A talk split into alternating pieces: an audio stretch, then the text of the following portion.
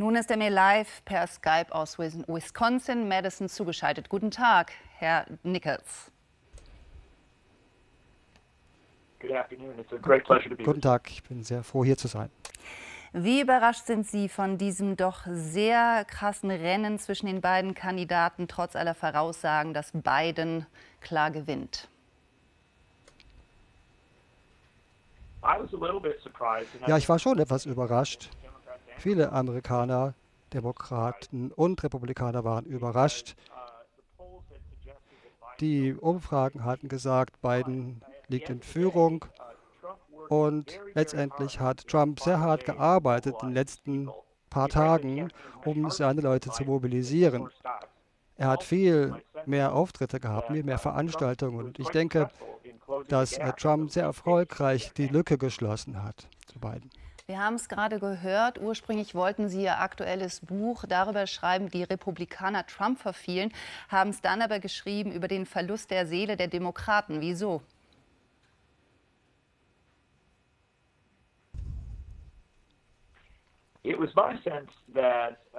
Ja, es sah so aus.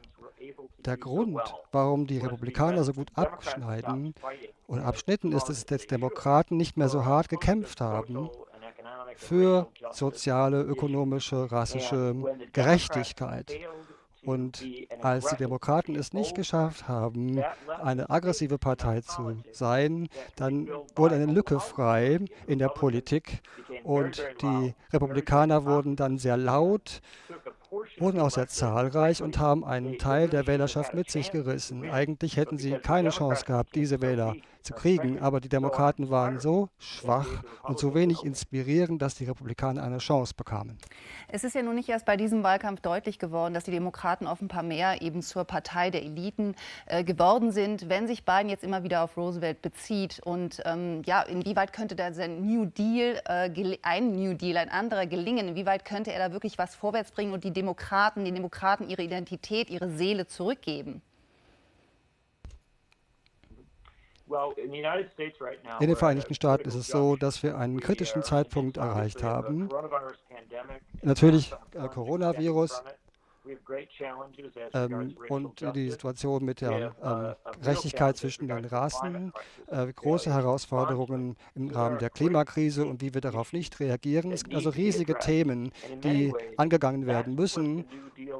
Und das war eigentlich auch äh, der Zweck des New Deals äh, früher, vor 60 Jahren, oder 80 Jahren, dass eben die Regierung sich mit diesen Themen beschäftigen muss. Und wenn die Demokraten jetzt eine Mentalität des New Deal für sich annehmen, dann könnte das durchaus erfolgreich sein, weil das Land zwar äh, gespalten ist, aber es ist keine Frage, dass wir ganz entschieden durchgreifen müssen in der Pandemie, in der Klimakrise und so weiter. Es gibt viele systemische Probleme in der Gesellschaft, auch den systemischen Rassismus.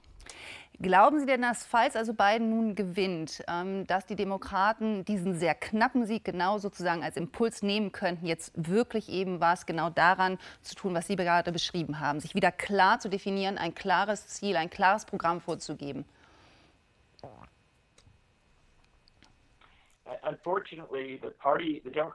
Die Demokratische Partei ist leider immer noch sehr gespalten.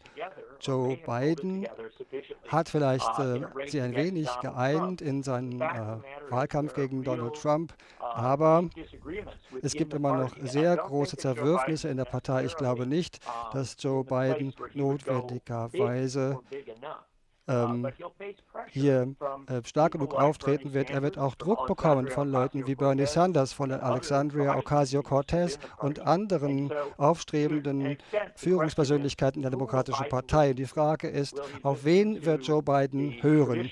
Wird er auf die Traditionalisten in der Partei hören? Äh, die man mit der Wall Street assoziiert hat und mit Big Business? Oder werden, wird er auf die aufstrebenden progressiven Kräfte in der Partei hören, die sagen, wir müssen wieder zurückkehren zu einem neuen New Deal. Alexandria Ocasio-Cortez und Bernie Sanders verwenden ja auch den Begriff New Deal im Zusammenhang mit der Klimakrise. Sie nennen diesen New Deal Green New Deal. Mhm. Abgesehen von der Klimakatastrophe, Sie haben es gerade schon gesagt, es stehen große Themen an. Eine sind davon Rassismus, die Rassenunruhen.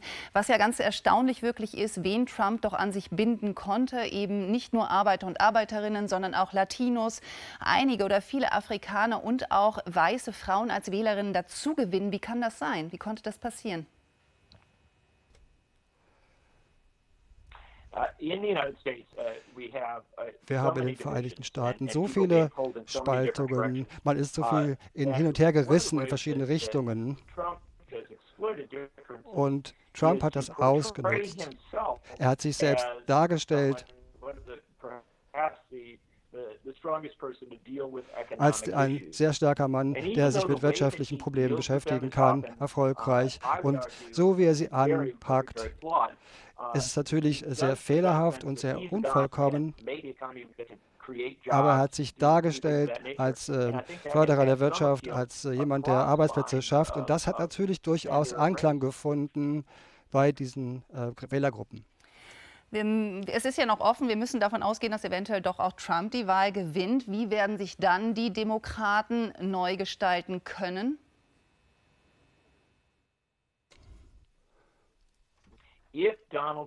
Wenn Donald Trump diese Wahl gewinnt, dann wird es äh, sehr stark eine Nabelschau geben in der Demokratischen Partei. Und auch jetzt, wo die Wahl so knapp ausfällt, fragen sich viele Demokraten, wie kann es sein, dass man diesen Gegner nicht besiegen kann? Was müssen wir uh, tun? Und wenn Trump gewinnt, dann wird es einen sehr heftigen Kampf geben um die Seele der Demokratischen Partei. Es wird Leute geben, die sagen, wir müssen uns nach links verschieben und andere uh, werden das ablehnen. Uh, Diejenigen, die dem Business uh, näher sind, die werden versuchen, die Demokraten in der Mitte zu behalten. Und ich denke, das wird vielleicht der schlimmste Kampf sein, den die Demokratische Partei gesehen hat seit dem Vietnamkrieg. Vielen Dank, Herr Nickels. Es bleibt für alle spannend. Danke.